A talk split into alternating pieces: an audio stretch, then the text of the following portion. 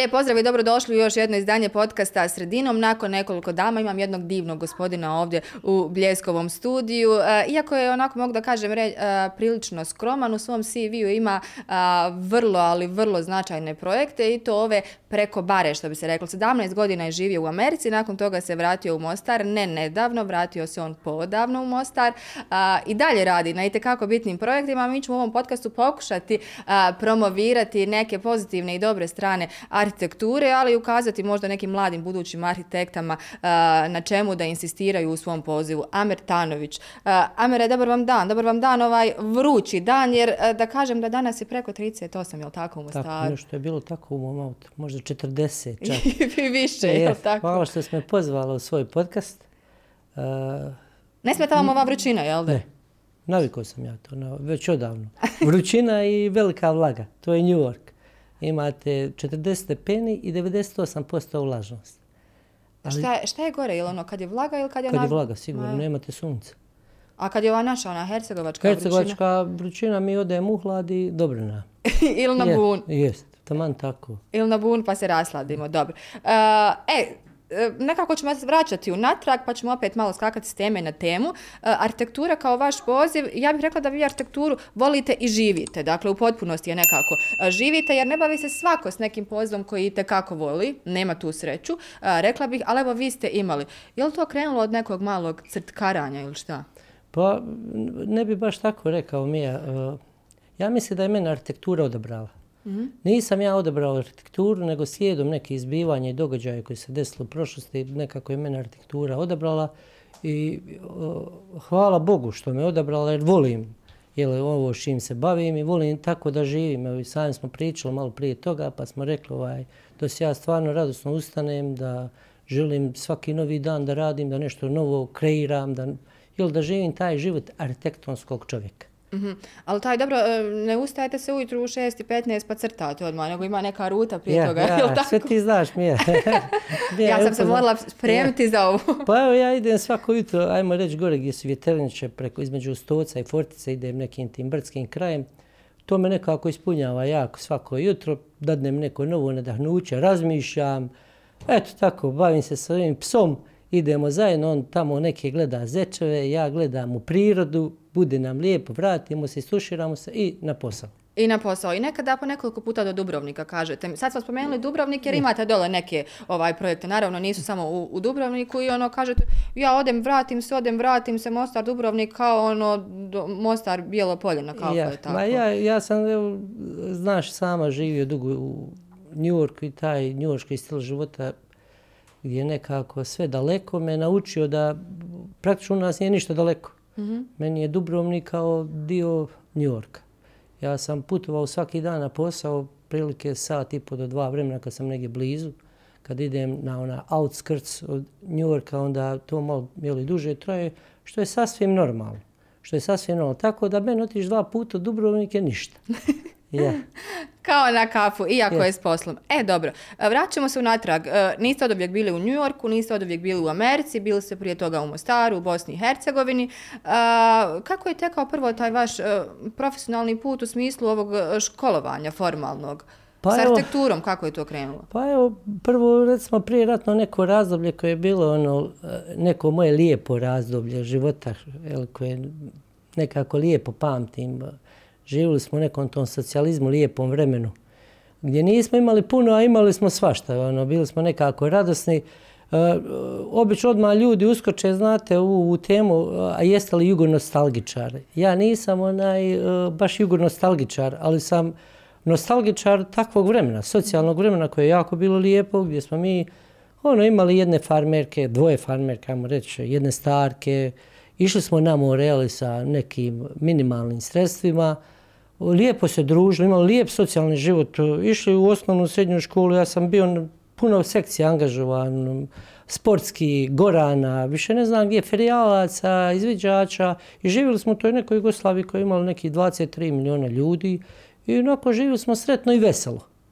I odlazim onda u New York gdje 93. kad dolazim u Poznanje, sasvim neki novi sistem koji je totalno, totalno drugačiji nego ono gdje sam ja bio. Znači, idemo u onaj truli kapitalizam. Mm Mhm, k- Kako ste došli tamo? U suštini zbog rata, je li tako? Tako, Ratna dejstva. jeste, jeste, I onda ste 93. se našli tamo u Americi, je li odmah u New Yorku ili? Odmah u New York, e, mi smo otišli preko IRC-a, International Rescue Committee organizacija i oni su nas jeli, smjestili u New York. To nam je bila jel, baza. Ovaj, oni su nam pomogli jedan mjesec, pomogli u smislu da ovaj, uh, jel, nađemo posao.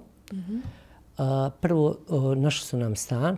Moja sestra je došla prije mene neka dva mjeseca, ja sam došao sa roditeljima i o, platili su nam prvu kiriju od 700 dolara i ovaj, pomogli mi da nađem prvi posao poslije četiri dana. Nakon četiri dana dolazka. Tako je. Šta je bio prvi posao? Prvi moj posao je bio, uh, radio sam za jedan warehouse, u stvari to je uh, skladište od jednog velikog proizvođača lustera i rasvjete Boldinger u New Yorku. Radio sam, hvala Bogu, znao sam engleski, pa sam mogao odmah početi raditi. Ovaj, radio sam kao istovaravač na kamionima i kao skladištar, ovaj, slaganjem skladišta, gdje sam imao šefa i još jednog pomagača. I eto, to je bio moj prvi posao za 920 dolara mjesečno, a kirija mi je bila 700. I, i ka- kako ste E, živjeli? pa to je sada borba. Umjetnost. Jeste, umjetnost, pa u smislu, ovaj, vi dođete, vi se morate početi boriti, jeli, s nečim. Ja, jeli, sam ovdje išao prije rata na fakultet, do, do, do ratnih dejstava, išao na fakultet aktivno, jeli, bio sam nekoj, jel, trećoj godini ovaj, mašinstva, gdje sam imao pun indeks ocjena, ali vi dođete u New York, vi ste nekvalifikovana radna snaga, ipak niste inženjer. A, I, jeli, dobro je pa znate engleski. Ajde, ja sam znao a, sticajem okolnosti engleski nekako, jel? Ne, ne kao danas normalno, ali znao sam za osnovne komunikacije, za, jeli, da, da mogu jeli, živjeti nekako normalno, tako. Otac i mama nisu to znali, onda bio sam ja kao neki lider u porodici koji Prevoditelj. jeste i kao neko koji je jučer bio malo dijete, jeli. Oni su mene čitav život finansirali do, do toga, jel. Ja sam bio student, ja se bavio muzikom, ja sam mm, radio, bavio se sportom, a oni su to sve finansirali. Sad dolazimo u suprotno, jel, Obrnute uloge. obrne uloge, ja postajem neko ko, na koga se oni moraju osloniti. I tako ja, ovaj, gledajući na to sve, poslije tri dana ja sam ovaj vidio tu da ja ne mogu o, sljedeću kiriju plati, ne mogu preživjeti, pošto 700 dolara kirija, 110 dolara sam imao samo uh, puta otići i vratiti se svaki dan, mjesečno. Ja nemam za šta kupiti ni hranu, ni ne znam kako ćemo preživjeti. Imao sam tada jednog šefa, divnog čovjeka, ovaj, koji se zvao Kan, on je bio vjetnamac, koji je isto došao za vrijeme njihovog rata u Vjetnamu u New York. Ja, pošto sam vidio da nekad dolaze kamioni poslije podne, neki drug čistovar, ja ga zamolim, ja neću moći preživjeti tako, pojedam se malo, je podnaški, ali istinski. Parola, snađi se. Jeste. Ovaj, ja ga zamolim ako može ovaj, da mi izađu u susret, ako ima nekog posla koji je jeli, van radnog vremena, poslije koji će biti plaćen dodatno, ovaj, da me ovaj, zovne jer ja bi rado radio. I on se tada nasmijao i malo mu je bilo ono teško, sjetio se svog dolaska u New York. Isto tako kao ja, znači ja sam njegova mala replika i on je rekao ima svaki dan za tebe posla, dva do tri sata, svaku subotu i poneku nedjelju. I tako je to krenulo da ja mogu preživjeti. I onda, jeli, idemo iz početka. Mhm. I to, Možemo je to bio prvi posao? Tako, moj prvi posao je bio što? Što nakon toga? Koliko, koliko ste dugo to Ah, radili? to sam radio otprilike neki godinu dana, Mija, i ovaj, ja sam, jeli, za vrijeme toga ti putuješ, upoznaš neke nove ljude, jeli, počinješ biti sad u toj sferi New Yorka i sa raznim poznavanjem, onda ja ovaj, dolazim na ideju, ja sam nekvalificirana radna snaga, ja moram postati kvalifikovan. Kako ću postati kvalifikovan ako naučim neki zanat? Pošto sam između ostalog tu godinu dana nosio svoj indeks na Hunter College, na određene koleđe u New Yorku i nisu htjeli, ovaj, bili smo neprepoznati sa ocjenama. I, Sistem obrazovanja tako totalno je, ništa, Total, totalno ništavan bio tamo i ja skontam da od toga nema ništa, ja moram se početi baviti nekim zanatom. Pošto sam onako znao lijepo crtati, moj jedan prijatelj se zaposli u jednoj firmi ovaj, koja se bavi molerajem, ja kažem ja idem da budem moler. I krećem od moleraja, počinjem da učim, on me pozove to u firmu, pitao je svoga gazda da li ima jednog prijatelja, da li mu treba radnika i ja odem poslije godine nešto dana i počnem raditi kao molar. I super, Znači, otvara se novi svijet, ja dobivam malo veću i platu, ja znam, ja kad naučim rad, moće tu doći do nekih drugih granica i počinje kotačić da se okreće u tom smjeru. Ja polako tako radim, iz te firme prelazim u drugu firmu. Ta se firma uh, bavila više komercijalnim poslama tipa zgrada, šta ja znam, neki uslužni djelatnosti mm -hmm. u Njorku i tako. To su malo kao raf poslovi bili. Ovaj, I ja prelazim u drugu firmu koja je bila polu sindikatska firma koja se bavila high-end ovaj, high-end residential poslovima koji su namjeni za malo višu klasu ljudi, mm -hmm. hoteljerstvo i tako. I tako počinjem zadnji rad poslije nekog vremena, normalno dobio malo veću i platu i povišicu, pošto već nešto znaš rad, postao sam kvalifikovan. Mm -hmm. I ovaj, radeći s njima upoznajem sad sasvim jedne nove ljude, drugčiju klasu ljudi koja se bavi u tom high-end residential poslu. I poslije možda neki, hajmo reći, neki 9-10 mjeseci, upoznajem čovjeka koji je došao, kojemu smo mi pripremali zidove za soboslikarstvo, za osrtavanje Aha. zidova.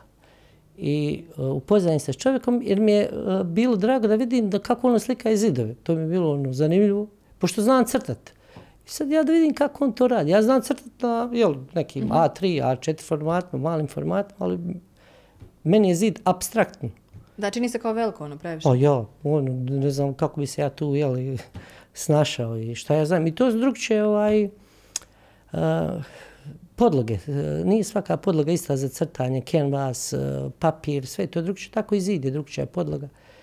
I čovjek se zvao Jean-Pierre Richard i ja se s njim upoznam. Ja stao sam malo gledam, on radi neku mimiku uh, kamena ovaj, oslikava kamen koji se ne može naći u prirodi, a treba se jeli, unijeti u taj posao. I to se realistično čini, vi ne možete nikad prepoznati da to nije kamen na zidu. I kad pipate, vama je to uvijek kamen. kamen. Jel? Jest. On je toliko ovaj, perfekcionista čovjek i umjetnik pravi. I on mene pita šta gledaš, kam ja, ja samo gledam da vidim kako, kako to vi radite. Ovaj. I on tako sa francuskim, engleskim jezikom, koji je malo meni bio ono, čudan, ali E, divan čovjek, kaže meni onaj, pa šta ti radiš, kao ja sad objasnim, ali kam ja, ja znam crtati, ali evo gledam kako, kako vi to crtate. Šta. Kaže meni, znaš crta, zna crta. Kaže meni, evo imaš tamo onaj mali zidić koji je bio prilike neki 60 cenata sa 2 metra visine. Aj kaže, gledaj mene kako ja radim, pa ti pokušaj. Bio sa pogledanje, kaže, evo ovdje čita vala što ti treba, evo vidiš sve šta ja kistove, šta radim. I ja to tako pokušam, i ja taj napravim zid dođu. Ti mene, kaže, zezaš. Ti se s ovim baviš. Kaže, ja ovo nisam nikad u životu radio. I ovaj, onda on meni ponudi tada posao, pošto on dolazi iz Pariza za New York, radi ta oslikavanja, ponudi mi da mi dadne jedan dio posla koji je njemu, pa nije višak, ali prije će završiti da se prije vrati. I ja tako ulazim u svijet soboslikarstva, restauracije, restauracije drveta, Moj otac je bio stolar, ja sam jeli, uzrast u stolarskoj radionici, tako neke mi stvari stvarno nisu onaj, predaleke s tim, uh -huh. onaj, volim drvo puno. I tako počuje taj neki moj svijet koji će biti usmjeren na kraju ka arhitekturi, u borbi to je silno za život i nečim novim i da ili nekako i sredstva sebi namakneš koja su malo veća da možeš malo bolje nekako i živiti nešto, neke stvari sebi priuštiti, jel? I tako počnem, ulazim u, u svijet soboslikarstva, dekoracije, tu poznajem uh, jednu čuvenu ženu. No tada je samo formalno bilo, je li tako, ovo ma, uh, obrazovanje na mašinstvu? Tako je, ja. Mm -hmm. To je to ono što je bilo u indeksu? Ma ja, to je... To je, to, to je S čim ste otišli preko ma ja, pare? Pa svakako, mi, mi, mi, ja, ti to dobro znaš, mi ovdje studiramo za diplomu, znate, di, ovaj... O tome ćemo da i kasnije ja, svakako. Da, ovaj, ali eto, tako, počinjem taj čitav jedan spektar koji me izveo na kraju da sam završio arhitekturu, znači počinjem se baviti dekoracijom, dizajnom. Arhitekturu ste završili uh, tamo u, u Americi? Pa u, početak i tamo i ovdje, znači Aha. ja sam završio, sve sam po dva puta radio u životu. Da utvrdite? Dva put, jes, dva puta Iz želje ili zato što se tako Zato što sam morao. Aha. Znači sve sam po dva puta u životu radio i utvrdio sam dobro gradivo. sad, sad ovaj, sve to znam nekako, ajde, mislim da je ovaj, bolje malo i radim, ali ja sam uh, praktično uh, upoznavajući Bani Williams, ona je uh, top dekorator, dizajner interijera na svijetu. Ovaj, počeo sam u neka doba raditi s njim, otvorio sam malu firmu i mali obrt svoj gdje sam radio, gdje sam se dokazivao i tako dalje i tako dalje.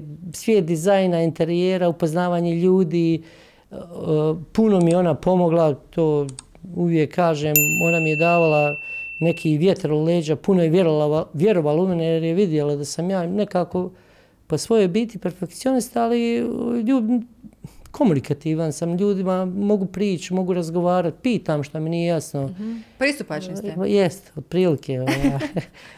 ali, ali, ali ste i skromni, ovo ja govorim, dakle ovo sam ja rekla, niste to vi rekli, znam da se uvijek ovaj, branite od toga. E, skromni ste u smislu toga da, recimo, jako puno ljudi ne znam uopšte da ste vi radili sa brojnim slavnim osobama o kojima se ovdje kod nas samo gleda, čita, piše i tako wow. dalje. I mnogima su kao to nedostižne osobe koje vjerovatno nikada 100% nećemo vidjeti u životu. Ali vi ste radili, sarađivali sa njima. Neka od tih imena, jel tako, su i Madonna i uh, Martha Stewart, uh, pa ćemo još kasnije neka e. spomenuti. E. Kako su tekle te konekcije uopšte? Odnosno, kako možete dobiti jedan projekat da radite nešto vi tamo za Madonu?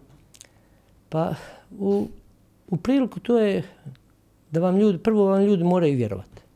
Drugo, uh, moja mama je bila Bani Williams.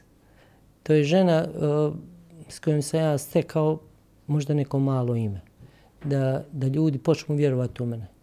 Uh, vraćajući se unazad, ja sam puno poslova radio džaba. Mm -hmm. Jer ja sam jedan smislio ovaj, uh, posao koji će biti kao do ključa, ovaj, gdje ću ja uraditi dekoraciju, dizajn i uraditi je, i vi ćete dobiti ključ u ruke. Znači, kompletna odgovornost je na mene. Uh -huh. I to ljudi vole. Uh, niko ne voli od nas kad se prebaci odgovornost. A, ovo ti je ovaj, pa ko ti, pa on nije do mene, pa ovaj. I ja sam preuzeo sve stvari na sebe. Uh, za Madonu i druge ličnosti sam radio kroz drugu firmu i kroz druge firme, ovaj, uh, radeći kao lead na projektu, znači neko I oni su htjeli, recimo, da im ja oslikam prostor. Volili su mene da im ja oslikam nešto. U principu, oni vole kad im neko stručno lice baš se ubaci u njihove zidove. Pa da oni mogu sebi sam reći, a ovo je on radio ili tako. Da to ostane kao neka posveta mm -hmm. na mhm. zidu. Tako, ovaj, jes, uh, Šta je za Madonu Ist... bilo? Šta je bilo za Martha pa, Stewart? Mi smo, mi smo za Madonu radili jedan veliki, ogromni stan. To je bio jedan čita sprat na East Riveru, gdje ona kupla čita sprat. Ali ona je jedna jako divna osoba. Da nemojte misliti da je to neka osoba koja je ovaj, čudnovata. Tu je radilo svaki dan između 50 i 70 radnika. Vjerujte da je ona svaki dan, ovo smo možda nekad i natuknuli. Ovaj, Na onoj kafi. Jeste. jeste. ovaj, svaki dan je ona iz svog VIP restorana ovaj, donosila, mislim, ljudi koji rade konobar bi donijeli, složili bi stolove za radnike i poslužili bi ručak. Znači svaki dan. Nemojte zaboraviti da je ta žena počela sa ulice, sa njuoške ulice. I ona se uvijek vraća na tu storiju kako je ona počela. I tako je ona mene gledala. I ja sam počeo sa isti ulica, samo dolazeći od nekuda.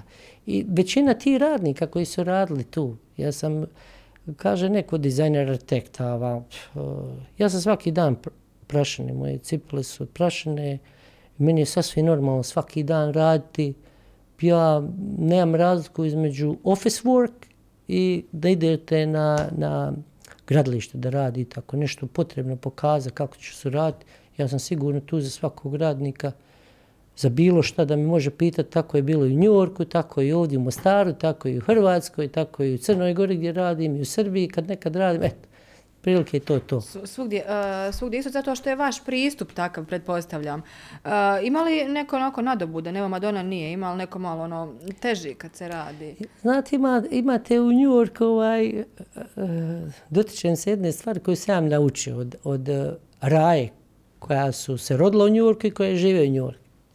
Oni dijele pare na dvije vrste. Stare pare i nove pare.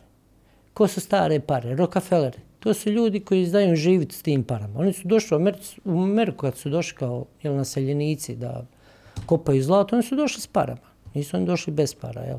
I doveli su svoje neke robove koji će to za njih raditi. A imate nove pare, to su ovi novi ljudi koji su pff, desili se kao bogataš nekako preko noći. I dosta njih u tome se baš ne snalazi dobro. I a, nedobudnost je većinom kod tih ljudi Mhm. koji žele svašta odmah. Ljudi koji znaju živjeti sa tim parama, oni imaju totalno drugčiji pristup životu. Oni žive poprilično kao mi. Odgajaju porodicu u svom krugu, niko im nije višak, e, žele da žive u svom krugu i odnos sa stručnim licima je isto taki. Sad, mjereći i ove ljude koji su nove pare, oni se nikad previše ne miješaju u struku. Oni žele struku da im uradi nešto što će oni voljeti sutra. Za razliku od nas na Balkanu. U nas se svak miješa u struku. Doće neko sa ulice i procijenit će, će mene kako sam ja oblikovao nešto. Doće neko sa ulice i procijenit će Miju kako je vodila podcast. To redo. Jeste, to je ovaj sasvim neprimjereno jeli, za neku sredinu i za neku kulturu življenja što sam ja jeli, gore i naučio. Jeli, ne možete svakome sugerisati neke stvari koje, za koje niste kompetentni u životu da jeli, i, ma, i da i natuknete. Ali eto, Kod nas je to drugačije. Kod Pa nas dobro. su svi kompetentni tamo gdje ne bi trebali biti. pa otprilike je to tako, mi to znamo svi zajedno, tako da ovaj, jeli, bolje i ne raditi sa svakim nego raditi sa svakim, ja to tako kažem. Ako imamo izbora. Jeste. A, ali bi- bile su, jesu bile nekih um, čudnih situacija u smislu ovaj, kad dođete do finala projekta pa nešto ne ide po planu i slično ili, ili uvijek to bude onako perfect? Pa ne može uvijek biti perfect. Ovaj, nije ništa perfect. Jeli, mi, niti smo mi stvoreni za perfect. Ma znam za onaj A- neki tepih, zato govorim. Ja, mi, mi težimo ka perfect. Ali, pa da, desi se nekad, neka stvar, jeli, uh, otvaranje tog stana Madone gdje ona zovnula svoje prijatelje ja spatiram na plafonu neku malu grešku i ja uzmem uljanu boju da to popravim i ta uljana boja padne na pod i tu bude drama, ne može se to očistiti. Ja ne znam sad šta da uradim, ona se tu desi, ona zovne ovoga istog koga smo mi to naručili, naruči ponovo, Tepih, jel? tepih ponovo čitav, koji je ogroman tepih, to, je, to su ogromne sobe, to ovaj, neke abnormalne veličine su za nas. On je, recimo, taj um, uh, trpezarija, ta njena je bila prilike veličine 180 i nešto kvadrata, prevodeći u naše neke mjere, to je enormno. Gdje ona može primiti 80 ljudi odjednom, šta ja znam, i tako dalje, i tako dalje. Nije to da se ona želi pohvaliti, nego je uvijek željela primiti. Ja sam pitao jednom, zbog čega ovo ovako, ovoliko? Zbog čega ti treba?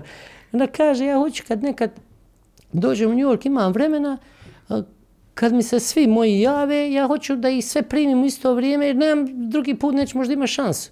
Ovaj, nije to nešto bez, bezrazložno, ili zašto je ona to napravila, nije to nešto zašto ona vjerovatno želi, možda bi ona bila sretnija pod šatorom nego tu, ali evo, Da iskupi sve na jednom Jest, mjestu. skupe se svi na jedno mjesto, razgovaraju za, ono vrijeme koje ona ima i ona ode.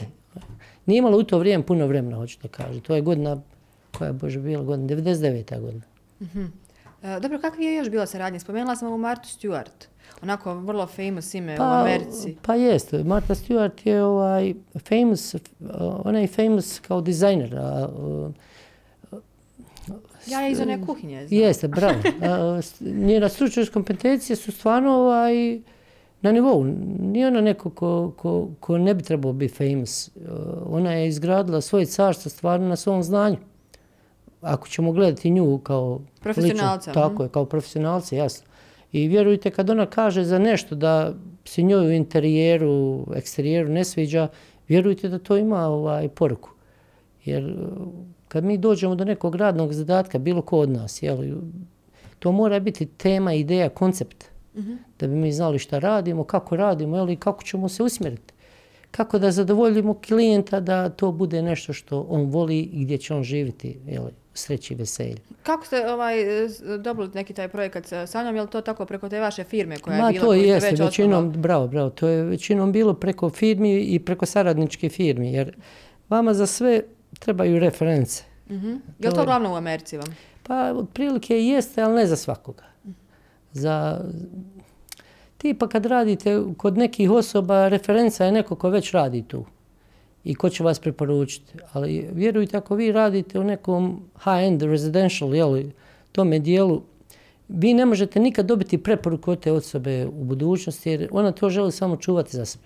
Keep dakle, it for myself. Dakle, sebično, kao vi ćete Pa raditi samo za mene i to je to, ja. a ne bi da vide neko vaše djelo Pa ne, na ne. zidu nekog drugog. 100%. To je tako. Znači, preporuke ti ljudi nemate, ali preporuke od ljudi koji su unutra u njenom timu, da, oni vole da sarađuju i rade s ljudima koji jeli, su njima dobra referenca i znaju da će završiti posao onako kako bi trebalo. To je otprilike tako. Š- Što su vam donijele te suradnje u smislu kvalitete života, poboljšanja u New York, sada već, na kojem ste levelu bili onda? Pa, ono, tada sam bio na nekom levelu da ne mislim, jeli, za mjesec dana ću moći preživjeti ako nestane posla. Jer vi ste uvijek u sukobu sa vremenom, prostorom i novcem. Znači, novac vam je preko potreban da preživjeli. Ja jesam istrajan, ja jesam uporen, ja jesam radnik, ja jesam radoholik, ali džoba, neka se zatvore sva vrata. Nemate obojiti ni jedan štok, a ne da uradite neko djelo. To, to je tako. Ja sam gledao ljude, imao sam jednog prijatelja koji je bio Mađar, koji je imao super veliku firmu koja je bila sindikatska firma. Imao je preko hiljadu ljudi zaposleni jel, u toj firmi. Čak sam i svoje neke prijatelje tu jel, zapošljavao. Mhm. Ovaj, jer je, sindikatske firme uglavnom plaćaju veće satnice, više ste zaštićeni u Americi i tako dalje. Znači, a kad ste u sindikatu, ja sam bio u sindikatu na izvjesno vrijeme, imate stvarno velike beneficije. Bio sam u DC9, to je sindikat koji pokriva uh, ovo molerske uh, i staklorezačke radove. Ovaj, I jako je biti lijepo zaštićen koliko se može biti, imate veće beneficije, sve. I ja sam do, dolazio jednu noć da radim uh, Henry Bendel, on vam je čuveni američki dizajner uh, konfekcije za žene. I on svega je imao četiri ovaj, uh, svoja šopa u Americi, Miami, Chicago, Vancouver i New York na petoj aveni i pored, nje, pored Henry Bendela je bila jedna crkva.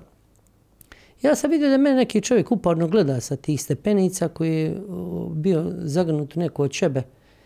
Mi smo došli malo prije vremena jer morate raditi preko noći tu čitavu noć, ali pošto se zatvara, neće niko da gubi tu na novcu. Znači, radi se na večer, preko dana radi, radi se na večer, preko dana oni rade. Nema gubljenja novca, nema gubljenja vremena. U nas kaže Time zatvori. money, jel? Kod nas sve Zatvori, pa kad mi Zakapijaj. napravimo. ovaj, nema to gore, to ne postoji. Znači vi kad izađe totalno, to mora biti super čisto, e, spremno za rad. Znači nema čistačice koja će doći za vas, vi to morate sve pospremiti za sebe. Tu je puno prašine, Tokom No, noći radite, sutra tako radnja normalno radi, opet kad se zatvori vi opet radite kao da se ništa ne događa Tako, tokom noći. Tako je. To radite noćima. Dok se ne završi. Radite super, super radove radite, mislim, nije to sad nešto, aj haj sada da, da smlatimo pa da se to završi, nego to mora biti, jel? Ja vidim čovjek me gleda stalno, stalno me gleda čovjek, haj ja uzeo sam neku kiflu da jedem, ono, tu stojim, pijem neku kafu, zimsko, neko poluzimsko vrijeme, jesen, ovako. Ja vidim nam čovjek i odo odnijet mu u kiflu da mu dadnem, pošto je homeless. Ja dođem kod čovjeka i vidim čovjeka Tomaš. Ja, ću- ja stanem, Tomaš, shvatio, on gleda mene zabradatio. Ja sam ga prepoznao, znali smo se dobro. Radili smo na puno građevina zajedno, znamo se preko, sigurno do tada preko nekih 7-8 godina, dobro se znamo. Kaže on, jesam i tako imao je jednu čudnu storiju, razvio se žene, ostala su djeca, izbacila ga iz kuće. On, on je bio u to vrijeme, ajmo reći, poprilično bogat, jeli, imao hiljadu radnika. Tako neki ljudi gledaju jeli, kako će doći do nekog vrha preko leša, jeli, da tebe ubije pa da do nečega dođe. Uglavnom bio je izbačen iz svoje kuće i doživio jednu golgotu. Nije imao novca ni za advokata, ni, ni za šta živo. Uglavnom ja mu zovnem najboljeg prijatelja, on ga pokupe kući i onda oni mu bezbjede to, šta ja znam, nekog advokata koji će ga vratiti. Uglavnom, njega njegova žena je napravila neki ovaj deal sa tim budućim njenim partnerom da njega se ovaj jeli, rastuđe sve imovine, svega, da, se, da on to rasprodaju i da oni prestali na drugo mjesto. Uglavnom, on je stao opet na noge, hvala Bogu, ja njega odlično znam, to je moj dobar prijatelj. Ovaj, I on opet ima veliku firmu koja ima sad možda i dvije, tri hiljade ljudi, nebitno, ali tako, ko zna taj put biznisa, Je li, je li brutalna Amerika onda po tom pitanju? Pa jest. Danas ste na dnu, sutra ste vrlo visoko i onda opet tako. Baš tako. Im, ima li ovih eh, srednjih puteva? Pa o, nekad je u Americi postala, ja kad sam došao postala je srednja klasa i blue collar neighborhoods. Znači to vam je, gdje sam ja došao, to je neka kao visoka i, i srednja klasa, eto, ne znam kako, visoka srednja klasa, srednja klasa i jel, to je što mi možete priuštiti sebi, da platite, pazite, ja sam plaćao jednostavno stan u 93. godine 700 dolara. To nije ni malo, malo za zarad u to vrijeme, jel? Danas je to na neke 2000 dolara, jel? Što opet nije ni malo lako za zaraditi. Mm, Tako da, Ka- kakav je život onda tamo kad, je, li- je li sve rad, samo rad, rad, Amire? pa, Da biste mm, imali to dovoljno, Ja. što za kiriju, što za ma život, jasno, ne znam. jasno, jasno, to je, to je rad, rad i spavanje. Naspavaj se dobro da bi mogu sutra dobro raditi. Jer uh, tu baš nekog srednjeg puta nema. Ili si živ ili si mrtav. Uh, to je za nas stranu ovdje. Mislim, mi na Balkanu živjeći evo, ex-ju, a pogotovo moj Mostar, mislim, ja znam kako smo mi ljudi, jel? psihologiju, razumijevanje prostora, razumijevanje života. Mi, mi smo daleko od toga. To, to, to nekako nije za naš narod. Mene je Amerika preodgojila. Ja sam to jednom pričao. Šta, šta, va- šta vas je najviše naučila čemu? Pa, naučila me, pazi, ja sam iz, iz, moj otac je bio stolar i on je uvijek govorio, uh, sve možeš postići radom, ne možeš ništa postići neradom. On nikada u životu nije uzeo kredit. Mi smo, moj otac je kupio kuću, napravio kuću sam, bez, bez ikakve pomoći, jel, bez ičega. On i moja mama, jel, zajedno. Moja mama radila, ja imam dvije starije sestre, jedna 10, jedna 8 godina. Moja mama radila dok se ja nisam rodio, onda nije mogla više da radi. Uglavnom, on je to sve ostvario svojim, jeli, rukama, prstima, snagom, jeli, htijenjem. I ja prateći njega, ja sam vidio da je on bio Amerika prije Amerike nego što sam ja došao. Jer ja, ja nisam živio taj život. Meni je bilo super. Ja sam imao sponzora, roditelja. Sve je bilo tu. Tako je. Ovaj, I onda sam vidio da, da je on bio Amerika meni prije Amerike. Jer ovaj, to je baš tako, gore radi, radi, radi, radi, da bih sutra mogao odmarati. Da bi imao plaćeno zdravstveno osiguranje. E, Primit će vas svaka bolnica ako vi nemate ništa, ako ste došli tek u New York sada, nešto vam se desi, svaka će vas bolnica sigurno primiti, uradit će najbolji posao što mogu za vas, ali će tražiti potraživanje novca. Koja su ogromna Tako je. Ali oni i daju, mislim, oni daju tu, tu pomoć kako treba. E, Mislim mi kako god njihov zdravstveni sistem je malo na, za nas rogobatan, preskup, ovako, onako, ali njihova usluga je sigurno dobra. Ipak na nivou. Ja. E, 17 godina tamo, dobro, osim ovog slikarstva, uh, eksterijer, e, dizajna, kako ide onda s arhitekturom to? Pa eto, ja sam onda, to me, taj kotačić me na, navlači u tu arhitekturu, ajde, onda moraš, ili, moraš se školovat, moraš završavati škole i šta ja znam. I to neko, pazi, ovaj, uh, to je moje neki, neke srednjo doba, možda, to je tvoje sadašnje godine, možda malo prije tebe, tako, jel, jer ja nisam imao priliku prije studirati.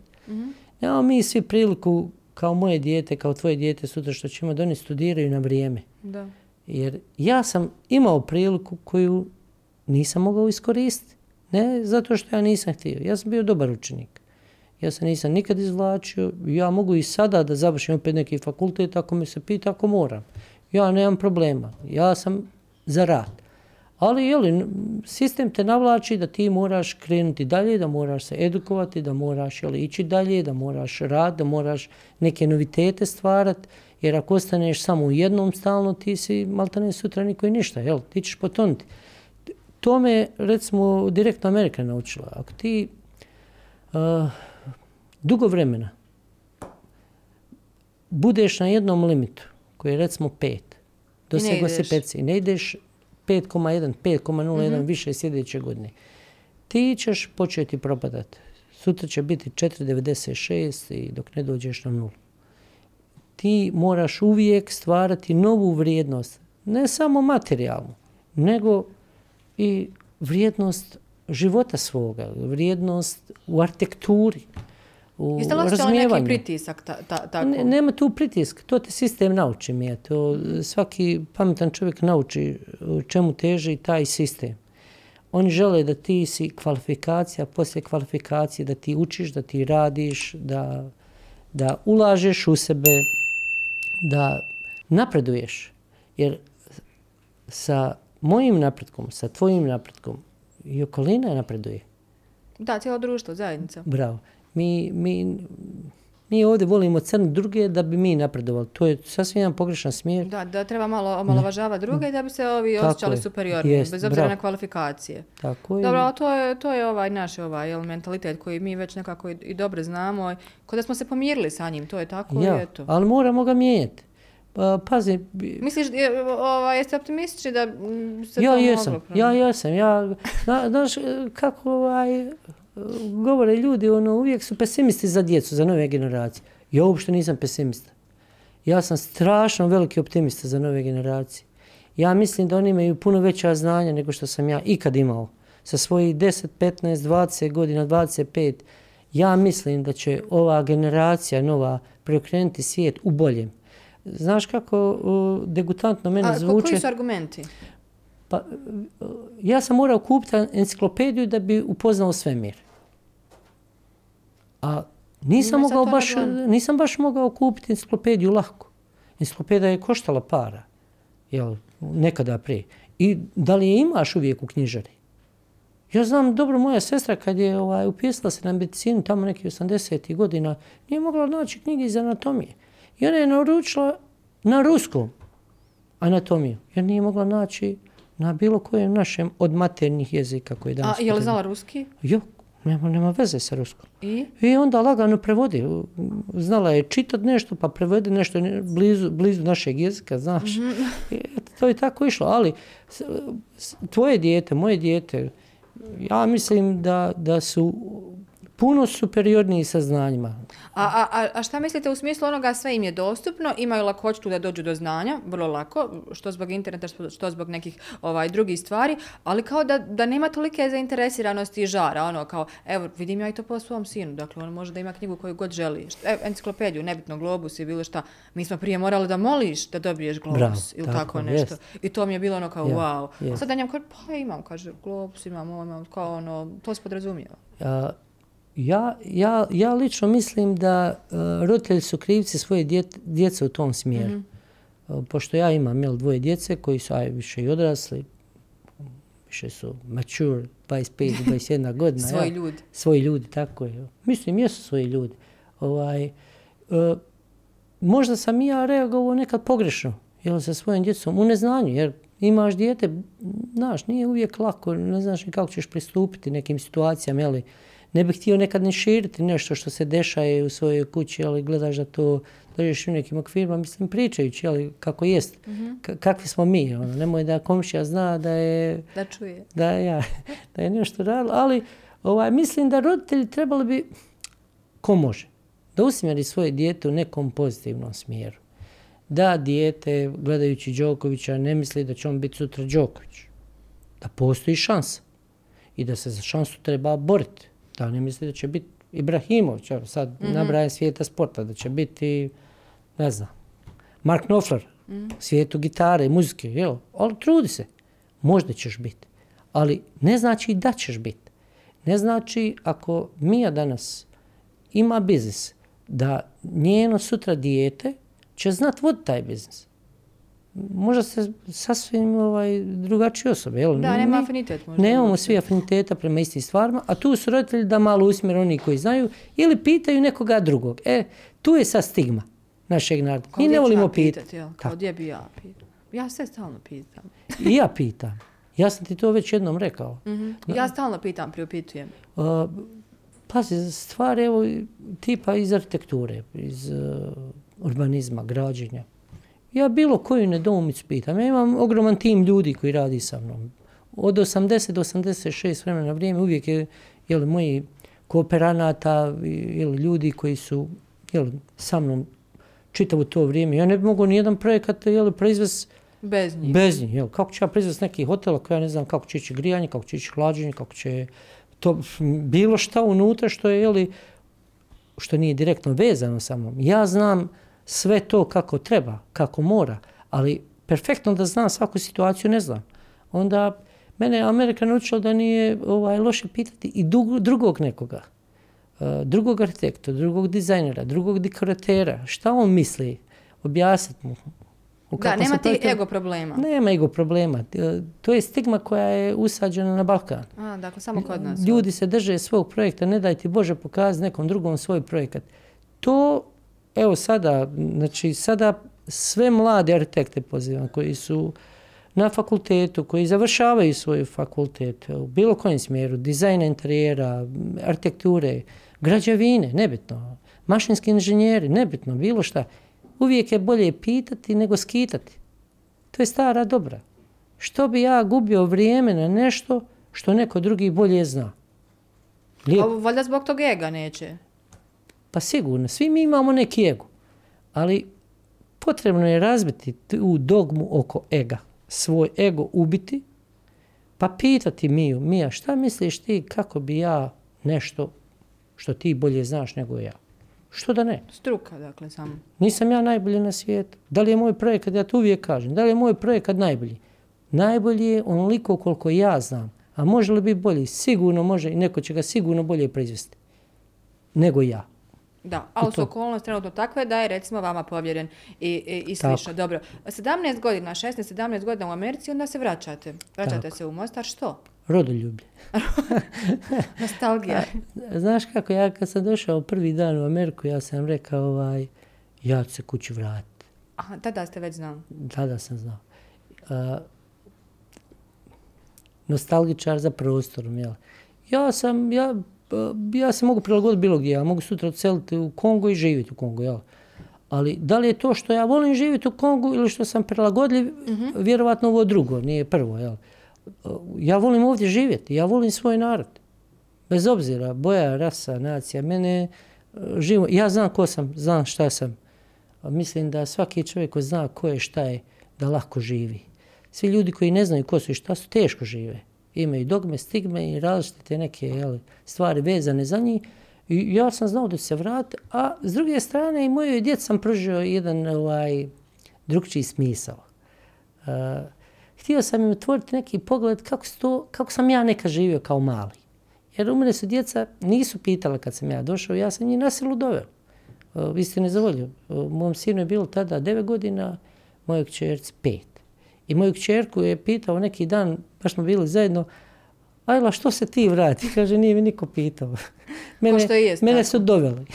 I to je istina, to je istina. Ja, ja sam im doveo da im neki otvorim novi vidik u životu oni su bi putovali sa mnom e, i sa svojom mamom, mi smo više svugdje, jeli, i gledali smo različite krajeve, različite ljude, što je vrlo bitno za dijete, za odrastanje, da se dotaknu svi stvari, da mogu vidjeti, da mogu odabrati pravi svoj put sutra.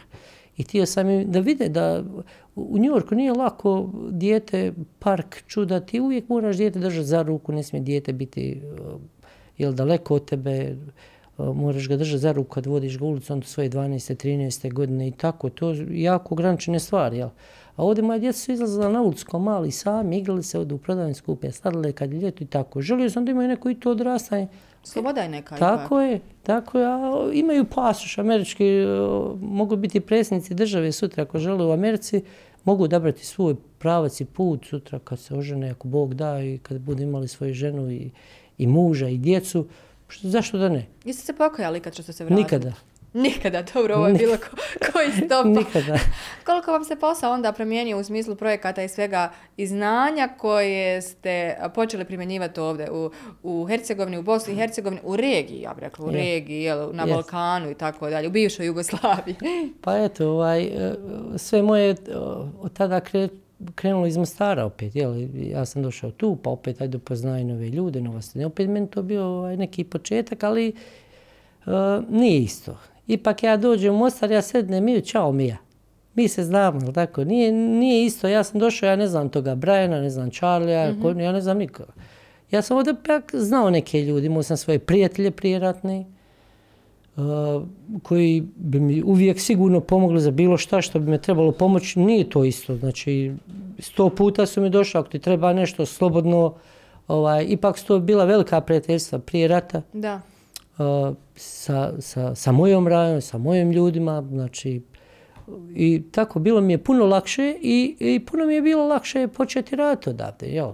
Kad znaš sredinu, znaš neki, jeli, balans kako ljudi, ja znam Mentalitet. svoj narod, mentalitet znam svoj, svog naroda vrlo dobro i tako i tako sam krenuo i želio sam uvijek da ljudi koji rade sa mnom, koji su jeli, okrenuti i kao radnici sa mnom i moji kooperanti da su uvijek zadovoljni i da uh, rado žele raditi sa mnom. Kako birate one ljude koji će raditi s vama ukoliko imate u, u tom projektu mogućnost da izaberete jel, uh, svoje saradnike koji će vam biti bliski? Najbolji. Mm, Je li po CV-u, po stručnosti, Pa po tako je, preporuci? tako je. Pa znamo mi i u Mostaru i ovdje i u regiji koji su to ljudi najbolji u statici. Nema stranački ništa. Kod mene baš nema, apsolutno ja sam, ovaj, meni je stranka bilo kakva abstrakcija. Ovaj, Dakle, Ja- struka, isključivo struka. struka, isključivo struka i dajem posao, is, znači posao kako dajem, dajem ga stručnom kadru. I da mi da prijedloge, da iznese i, jeli, i držimo se isti nekih ljudi. Ne mijenja se nikad dobitna kombinacija, to je Jeli, ja sam to naučio davno. Znači, ako imate dobitnu kombinaciju s kojom uspijevate iznijeti projekte, držite se dobitne kombinacije. Zašto mi je nešto što je dobro? Mm, Ne eksperimentirate, ono, odu malo proba da vidim, Ne. ono, čisto nakon. Nema eksperimenata što se tiče stručnosti. Uh, ja bi uvijek tebe zovnuo ako bi mi trebao PR. Bilo kao, zato što znam. Znam kako se ophodiš prema svojoj struci. Znam da si super novinar. Znam, mislim, znam te kao ličnost kakva si. I meni takvi ljudi trebaju kao ti. Takvi su ljudi koji rade sa mnom. Znači, ljudi u građevinci, mašinci, bilo, oni su svi kao ti. Ovo je meni kompliment, hvala. Da. Ne, ja mm, mislim, nemoj da bude sada malo degutantno da ja tebe hvalim nešto ovdje pred tvojim auditorijom. Ja tebe ne hvalim, ja tebe znam. Ja znam kako se opudiš prema poslu, ja znam tvoj pristup, znam tvoj rad, poznajem se jedno izvjesno vrijeme gdje sam te upoznao dovoljno, I tako ide i u arhitekturi isto, dakle, kad Isto. radite ovaj projekte. 100%. Ne menjate te dobitne kombinacije. Uh, dobro, koji je najzahtjevniji projekat do sada? Imate li neki koji je najzahtjevniji vama bio, najizazovniji, nešto što je zahtjevao mnogo, mnogo, mnogo više od... Znaš kako kad imaš petero djece, ono, Koje najviše voliš? jel? Ja. Ne možeš reći nikad kojeg najviše voliš, ali znaš šta je bolje, znaš. Znaš u čemu je neko dijete bolje. Sad ti svog sina vidiš u čemu on dobar, u čemu nije, jel isto kao ja u svoju djecu. Ovaj, uh, meni je najzahtjevniji novi posao. Mhm, Nešto nepoznato. Tako je. Znači, sutra ako dobijem neki projekat, to mi je najzahtjevniji posao tada. Ovaj koji sam već uradio, on je bio već zahtjevan i on je absolviran. Ali sutra posao, bilo šta, može biti kućica za psa. Ona može biti zahtjevna. Bi, biste li recimo uzeli to na fond toga kad ste to spomenuli, da vam sutra neko ponudi nešto što nije toliko pod navnim znacima veliko, zahtjevno, kako da ne? a, pu- da zahtjeva puno posla, nego je nešto onako Ma kako sam ne? klepat, eto što bi se reklo. ja sam obični Ne odbijate to. Ma, ma, svaki projekat je dobar projekat. G- nema podjele projekata. Ali šta je bit svega? Bit je svega i ovo opet mladim arhitektima, dizajnerima, dekoraterima skrećem pažnju. Ako gledate ovaj posao, da zaradite pare, nećete nikad biti bogati. Možete biti sretni. Znači, svak može biti sretan onome što mu radi. Hoćeš biti bogat? Sigurno nećeš. Nećeš biti bogat, ali možeš biti zadovoljan. Znači, gledaj posao, projekat kao nešto što će biti sutrašnje ostvarenje, čemu će se ljudi diviti. Taman bila kućica za psa, ali da kažu ova je kućica za psa tako divna. I to je nešto što ti treba da bude kao pogon. Ne postoji mali projekat, ne postoji veliki projekat. Meni je projekat kućice za psa, pa nije isti ako ja sad kažem, evo, rekao sam ti da pri kraju je taj posao. To je trenutno što radite, jel tako? Yes, a i taj bi eto nekako projekat izdvojio kao nešto što se desilo, s čim sam zadovoljan. Jel? To Koji je taj- to projekat? Ovaj u Rijeci, jel tako? Ovaj u Rijeci koji se sad završava, to je Hilton u Rijeci preko jednog to je u stvari vlasništvo moga prijatelja s kojim se znam jedno izvjesno s kojim sam se isto slučajno poznao u New York, jel, to su neka stara poznanstva i tako. Uglavnom, ovaj, radi se o Hiltonu Costa Bella, to je hotel na toj izlaznici iz, iz rijeke prema, prema Opati, ja. Mm -hmm. ovaj, to je divan projekat i s tim projektom sam uh, stvarno zadovoljan u smislu da je ispunjeno sve ono što sam želio da se ispuni. Mm -hmm.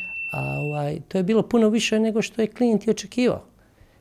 Ovaj, tako da smo iznijeli jedan divan projekat uz moje uh, divne saradnike iz Hrvatske, Antoniju, Iris iz Splita i tako Željka iz Šibenika. To je jedna velika ekipa, divna jedna ekipa. Uh, moje neke fine raje i eh, Dražena isto tako. I, to je skup uh, mladosti, iskustva, energije, svega i uh, projekat s kojim sam baš ovaj, na ovome teritoriju zadovoljan. Ne znam kako bi rekao. Da, otkako ste se vratili ja, u suštini, ja, je li ja, tako? Baš sam zadovoljan. Obrazovanje naših studenta u Bosni i Hercegovini, kada je u pitanju arhitektura, što na fakultetima, ovim privatnim, državnim, uh, sveučilištima, univerzitetima, uh, iz ove perspektive, kad vi vidite koju biste ocjenu dali? Ma dobro, ne, može, ne morate možda reći ocjenu, ali kako ste zadovoljni? Pa nisam baš pretjerano zadovoljan. Istini za volju. Uh, ma, nisam baš pretjerano zadovoljan. Ne znam, baš jesam se dobro izrazio. Je li privatni ili državni ili bilo ma, koji? Ja ne bi držao ovaj podjelu privatni, državni. Mene je stvarno ovaj degutantno to razdvajanje. Ja ti moram nešto priznati. Vidi, molim te, u Americi najbolji fakulteti su koji? A znamo li sve privatni? Da. Nije isto završiti LaGuardia, kolač koji je državni i završiti uh, Kolumbija, jel? Imate bolju referenciju, zbog čega? Zbog nekog jel, znanja koje se malo više dobije na Kolumbiji. Kolumbija se plaća, prilike od 70 do 100 hiljada godišnje, mm -hmm. a La Guardia se ne plaća. La Guardia vam je džaba. Kao hiljadu i po neki dolara godišnje. To je džaba, jel? Uh, ja bi to sveo na nešto drugo. Ja ne bi držao dogmu onaj ne valja, jer uh, ako ne valja, ja sam bolji. Mm -hmm, da ne ponižavamo nikoga. Ja bi to gledao kao sport, natjecanje. O, ajde da se mi sportski počnemo trkat ko će biti bolji. Ko će dati studentu nešto bolje. Jer svakako, donoseći Bolonju ovdje, koja je okrenuta baš na studente, ovaj, ja ne mislim da se ta baš Bolonja primjenjuje kako bi se trebalo primjenjivati uh, jeli, kao što se primjenjuje negdje. U svijetu, jel? Tako. Mm -hmm. Znam, evo, iz par nekih, kroz razgovore mojih kolega, šta ja znam, Italija, znam, ajmo reći, Austrija donekle, znam, eto i u Njemačkoj, ovaj, ja mislim da u nas se ne primjenjuje Bolonja kako bi se trebalo primjenjivati. U kojim dijelovima? Ja mislim, Bolonja kao Bolonja je prihvatanje nekog stalnog znanja i stalnih nekih jeli, kontrolnih zadataka koje mm. imate uz mala gradiva. Ja, ja lično mislim da bi se trebalo posvetiti malom dijelu gradiva i da izvučete studenta maksimum iz toga. Uh, mi Bolonju smo primili kao jeli, Bolonju, ali je nismo primijenili kao Bolonju, nažalost. Dakle, imamo kao službeno, ali u praksi ne nažalost. baš. Ja, ja mislim da Bolonja uopšte nije primijenjena kako treba. Ja ne želim ulaziti u meritum mm -hmm. tog profesorskog kadra, ko je bolji, ko je slabiji, ne želim to. Ali mislim i skrećujem pažnje svima da Bolonja sigurno nije primjenjena kako bi se trebala primijeniti. A šta mogu na studenti uraditi? Šta mogu ako već studiraju ovdje? Nažalost, nema tu previše nečega što oni mo mogu uraditi. Teško je, teško je, teško je promijeniti nešto što si ti učio čitav život u nekom sistemu, pa ti je naučio nekoga ispod sebe da se to tako radi i ti si napravio jedan čitav sklop ljudi koji su ispod tebe, jel, neki tri, četiri generacije uh, mm -hmm. docenata, viši astenata, astenata, koji korigiraju tebe. Uh, to mislim da, da, da nije dobro. Uh, tu uopšte uh, studentu treba nešto što će on postati sutra uh, meritora na tržištu, na tržištu rada. Jer uh, nema niko vremena za tog jadnog studenta koji je završio danas. Je li imate vi nekoga u, u svom timu koji je završio um, fakultetima ovdje na ovim prostorima. Ima. I? Pa to su ljudi koji već duže ra- vremena rade. Oni su već Mhm, bili dakle, u praksi, iskustvo. jeste, ali uh, par puta, u par navrata sam pokušao nešto uraditi, ali kako bi se približio jeli, tim ljudima koji završavaju i nemoguće im je, nemoguće. Ne, vi dobijate neku radnu snagu koja je, ajmo reći, 35 do 40% spremna.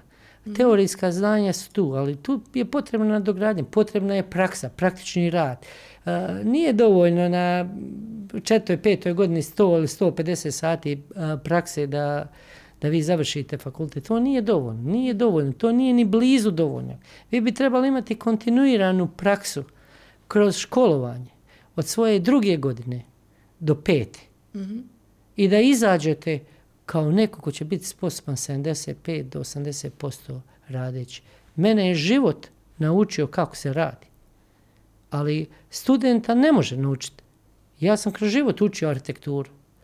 U praksi. U praksi. A moj sin završava arhitekturu, on je završavao kao i svi drugi studenti. I neće raditi kod vas, je li tako? Pa ne znam.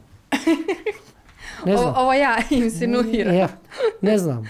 Trebamo se svi pokazati, biti dosljedni i biti kompetitivni na tržištu da bi jel, mogli dobiti posao. Jel. Recimo, on je bio super u AutoCAD-u, u, već u drugom razdu srednje. On je super. Jer imao ovaj profesorcu koja je super profesorica, e, e, koja je arhitektica, ali je i super profesor i htjela je da njeni učenici znaju. Mhm, Da prenese dobro znanje Tako je, da prenese dobro znanje.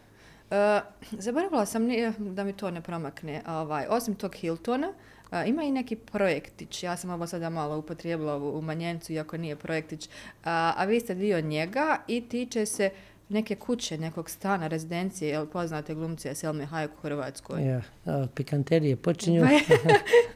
Pa morala sam, morate mi nešto To je reći. stručnost, nije. A za, za, za, zato što ja znam da ćete vi to izbjegavati, a ovaj, da su to, a ljudi to percipiraju kao bitni projekti. Ja znam da vi u arhitekturi to ne percipirate kao ne. da to ističe nešto kuću Selmu Haj, Selme Haj kod nečije druge, ali jednostavno moramo to spomenuti. ja. ja sam bio dugo, ovaj, ja ne gledam televizor, to znaš. To je ja. super stvar. Ja ne gledam televizor, ne gledam filmove. Moj zadnji film... A ni filmove, ni nije filmove. HBO ništa, ne znam ništa. što. Moj zadnji film je bio Policijska akademija 7. ovaj, sad ja ne znam koliko ima, znači prošlo je dugo vremena od toga, jel? I, jel, tako da ja ne poznajem glumce. Uglavnom, da, radi se o tom projektu, o, ono, da ostanem anoniman, jer te osobe ovaj, ne vole da budu eksponirane negdje u javnosti, ali Da ne znamo sada gdje je kuća, pa da ja Denisa pošaljem da to on snimi tu kuću, na Ma sto posto, sto posto. Pa Ili da je ga neki drugi medij pošalje. Pa to je neki njihov hideout koji se nalazi, sad ne smijem ja. Mhm. A je li u Hrvatskoj? Tako je. To je jedan mali otok u Hrvatskoj. Ja sad ne bih htio iznositi Dobro, detalje. nećemo Mislim, reći nije koji je, baš, to ćemo nije ni poslovno, nije ovaj, nikako u redu, ali ovaj, to je nje neki hideout. Ja, ja nju nisam ni prepoznao, evo, kako sama znaš, ovaj, kako ne znam te glumce, ja nemam pojma ni kako izgledaju, jel? A, Taj posao sam dobio preko eh, svoje jedne matične firme u Njorku koja zna da sam ja tu na ovome ovdje dijelu i da imam neke biroje koji tu rade i zamolili su me da je to njihov klijent, da odem ovaj, da vidim eto ako mogu ovaj, da preuzmem projekat, ako se to njoj jel, svidi. Jel. I tako je to i počelo. Eto. Kakav je li projekat, je li zahtjevan Pa nije to prezahtjev, to je jedna Ovo divna... čačkam. Pa ja, nije to ni preglomazna kuća, to je kuća koja ima neki dvjestotinja kvadrata. Ona jedna ima divnog muža, to je jedna divna žena sa Vi ste se divnim... upoznali sa njom, jel direktno ovako? Pa eto, mi hodamo zajedno, budemo, sjednemo, jedemo ručak i niko nas živ ne zna. Znači, dobro sakriven otočić. Pa jeste, onaj, uh, ne samo to, i onaj, ta- taj narod isti kao i ja tamo na tom otočju. Niti je ko zna, niti je ko pozna isto kao i ja. I to je njoj super, to je divno i ona može otići sa svojom porodicom, sa svojim mužem, sa svojim djecom, odmoriti se, biti u nekom normalnom križenju, da nema neke bodyguard, cijelo securities koji je prate, jer je ona neopterećena žena, jako jedna skromna ličnost i fina, eto, ne znam, svi komplimenti prema njoj. E, dobro. E, našla sam na internetu e, jedan panel na kojem ste učestvovali, e, iako se ja naravno ne razumijem u arhitekturu, ali mi je bio vrlo e, zanimljiv taj naslov koji kaže od olovke do krova. Ovaj, koliko je zapravo dug taj put od te olovke pa do, do krova, do onog finalnog ovaj proizvoda? Pa može biti jako dug, a može biti pristojno dug, ali uvijek dug. A uvijek je dug. Uvijek je dug. Nema brzi rješenja, ja sam protiv brzi rješenja. Uvijek kaže neko, ja sam to na prvi pogled, percepcija prostora na prvi pogled ja, ali uh, percepcija projekta na prvi pogled ne. Mm -hmm. I to, evo, opet mladim studentima, svima želim skrenuti pažnju. Percepcija prostora da, ali projekt na prvu ne. Uvijek ima stvari koje možeš nadomisliti. Koje će biti sigurno drugčije kad je radiš. I ja uvijek radim tri projekta. Paralelno? Tri projekta. Mm -hmm. Tri projekta, tri projekta, uvijek tri projekta. Uvijek sebe preispituješ, tri projekta. E, zato je taj put uvijek pristojno dug. Jer klijenta morate ovaj upoznati da bi upoznali njegov stil. Šta on želi? Uh, vi ste uslužna djelatnost kao arhitekt. Vi ste neko ko će nekome nešto dati što će on zavoliti više nego što bi on i sam volio kad bi on to sam napravio. Mm -hmm. Šta to znači? Ono što je on smislio, u tom oblikovanju, funkcionalnosti prostora, što je direktno okrenuto na arhitekturu, to mora biti puno bolje nego što je on zamislio. To ne smije nikad biti replika njegova što je on zamislio, nego morate iznijeti nešto što će biti puno ljepše i puno bolje. Da se nešto ne ponavlja. I onda radite sa klijentom da bi uh, odredili konceptualno rješenje, da imate temu, da imate ideju, Zato uvijek kažem, čovjek koji se bavi arhitekturom, dizajnom, on mora biti osvješten 3D, mm. a boga mi 4D. To je na nivo muzike jeli, i sluha da oslušne, oslušne malo i prostor i da dođe neko ideje možda i pute muzike. Ja slušam puno muziku. Mm -hmm. pa Kako? Možda mi, moja slušam sve vrste muzike. znači, uh, može od sevdaha do roka, jel? Može sve u mene, samo što je lijepo. Mm -hmm. I što, uh, jeli, vodi nas ka nekoj ljubavi, ka nekom miru, ka Kako kvalificirate tu muziku? Ona lijepa. Kako, koja pa, vam je loša? Meni je šum muzika neka ova nova muzika, ovo što je, mm, ja i ne da, razumijem. Da, ove neke riječi to. Ja, to ja ne razumijem. Mada ima i, recimo, nekog repa koji ja slušam rep, meni je okej. Okay. Nešto što je skladno, što je ljubavno, što nije neko nasilje. Radite li uz muziku? Pa radim. Mm -hmm. 90, nikada. 99% situacija, YouTube i Shade ili nešto tako. Mm -hmm. Zavisi koja je vrsta koncepta. I šta? projekta. Yes. E, kakav nam je Mostar arhitektonski? Koja nam je najveća vrijednost u tom smislu arhitekture po vama? Pa evo mi znamo, ovaj, opet je to jedna duga emisija, ali kad sam malo pričali, ovaj, nama se desio taj rat i imamo jednu tu rupu iza rata, ali gdje se radilo svašta i svugdje i što je malo načinilo nešto što nije dobro za ovaj grad.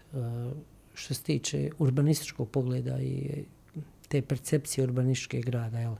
Uh, sistem i struka moraju da utiču na to objedinjavanje prostora. Sistem i struka. Jedno bez drugog ne može. Ne može struka ako nema sistem koji stoji iza nje, ne može sistem ako nema struke. To je problem koji se desio jeli, velikim prilogom ljudi u grad. Mi smo imali pristojan grad, gdje su se znali trgovi, gdje se znali ulice, gdje se znalo gdje ide, kako se ide u park, gdje je šetalište, to je bilo neka prijeratna zbilja. Ok, poremetilo se. Ne možemo mi to promijeniti, to je tako. Da li se može ispraviti? Može.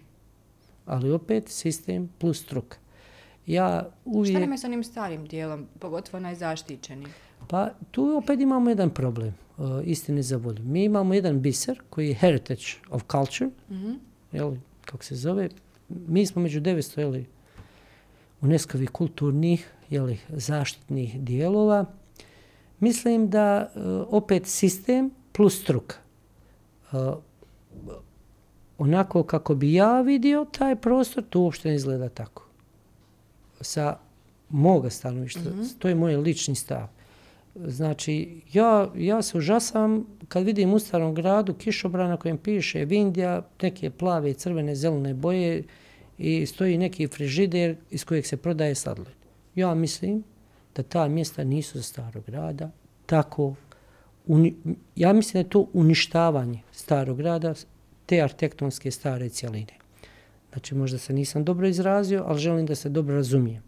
Znači, frižiderima, crvenim, plavim, žutim, kišobranima, crvenim, plavim, žutim, nije mjesto na takvim mjestima.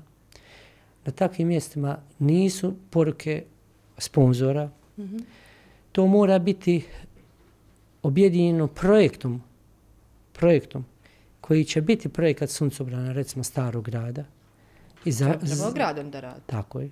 Zato govorim sistem plus struka. To je nešto što iole ikome ne mora biti uopšte doktor neki nauka da bi zaključio da to je neko rogbatno izgleda. Da vi idete pa udarite negdje u nešto, glavom u suncobran. To, to je van svake pameti. Najblaže rečeno, van svake pameti, to mora i postaviti neke visine. Ok, mi imamo veliki priliv ljudi u stari grad, jel, ok, taj stari grad donosi pare, taj stari grad je s druge strane UNESCO zaštićena zona, znači o tome se mora misliti. Mora A, kvalitetno misliti. li sistem struku i što? Ja mislim da je to kao, mi imamo jedan zakon koji je jako čudan. Uh, tipa, ovaj, ne možete da nađete uh, arhitektu na neku agenciju, ministarstvo, nebitno, to može popuniti pravnik.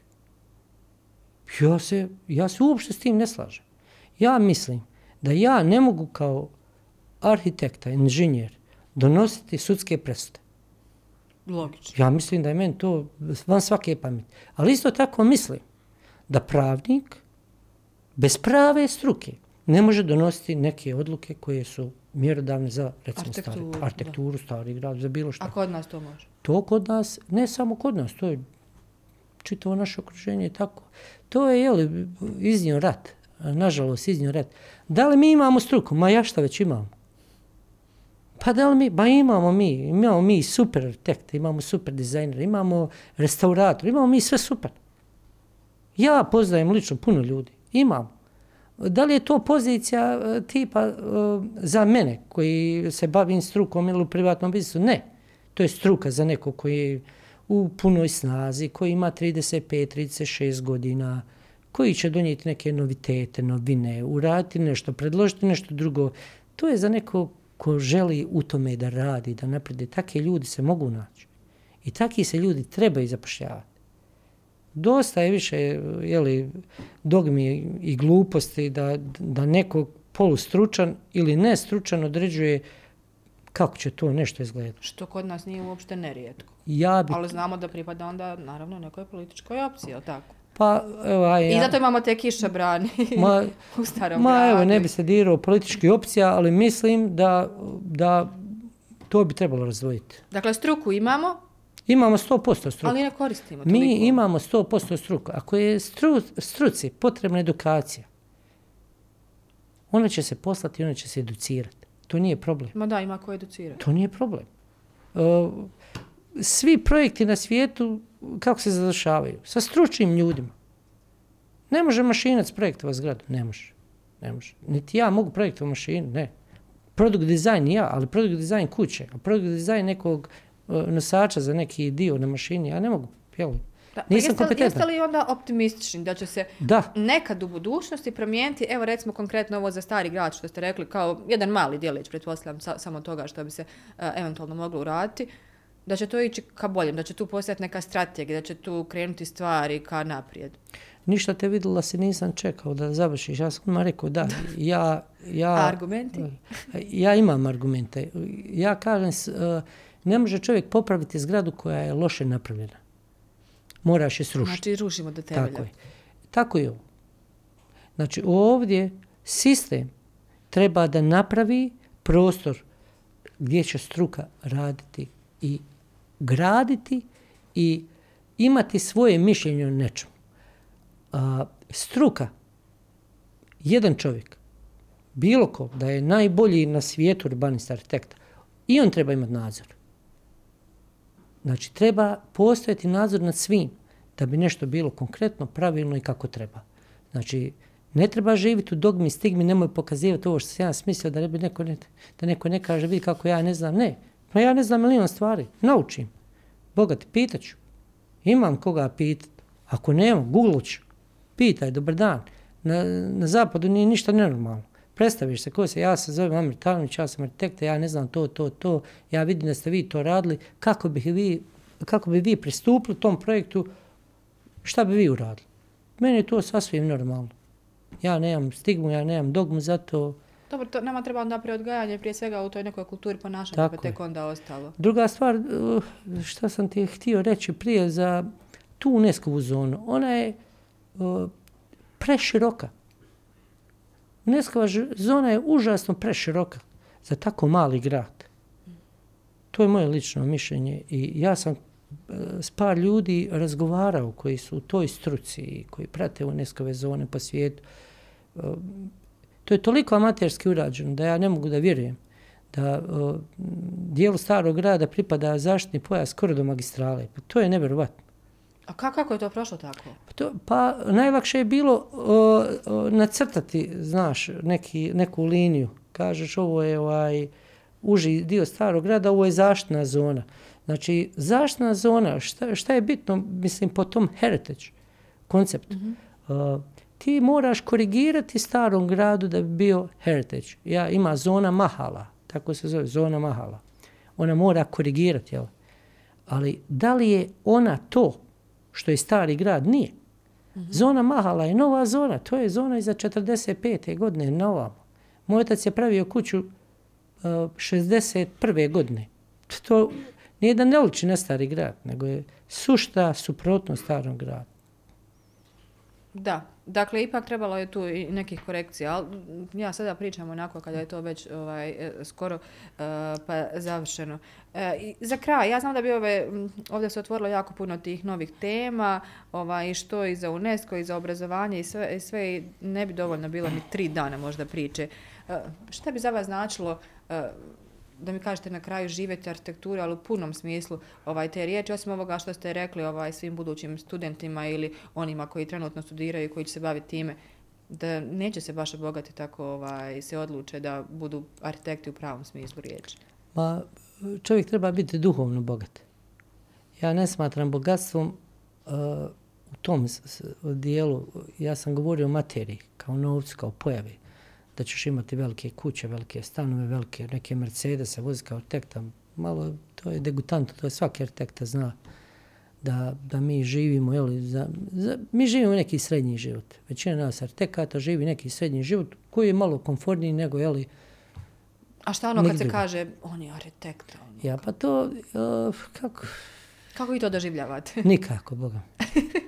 Ja, to, to, to je ovaj, on je arhitekt. Ne znači vam ništa. Ma ne znači, mislim, ja sam jedan obični čovjek sa ulice Mostarske, živim, radim, borim se za život kao i moj otac koji je bio stolar.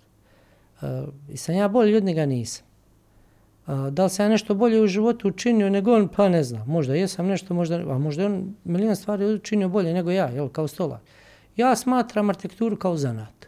Na kraju krajeva ja mislim da je i profesor zanat, da je i novinar zanat i uh, samo zanat kojim treba malo više školovanja, jel, da bi došli do neke jel, elokventosti sfera jel, gdje možete pričati kompetentno, da znate upotrebljavati nešto kako bi trebalo. Jel, ako ćete liječniku da mhm. znate jel pencilin nije pencilin, jel, a sve drugo, ja to ne smatram da je to nešto iznad normalnih ljudi. Što bi ja bio sada veći nego konobar u bilo kojem kafiću, nešto. Ja sam isti čovjek, a on samo se bavim drugčiji zanimanjem.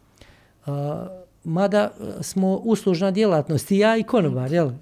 Mi smo uslužna djelatnost, samo mi to moramo razumjeti sve. Ja ne bih želio da neko ovaj, uh, sebe diže u visine zato što je doktor, zato što sam arhitekta. Ne, mi imamo svi svoje zanimanje, tako smo poslani ovdje da to radimo. Projektovanje, ja. Ma bravo.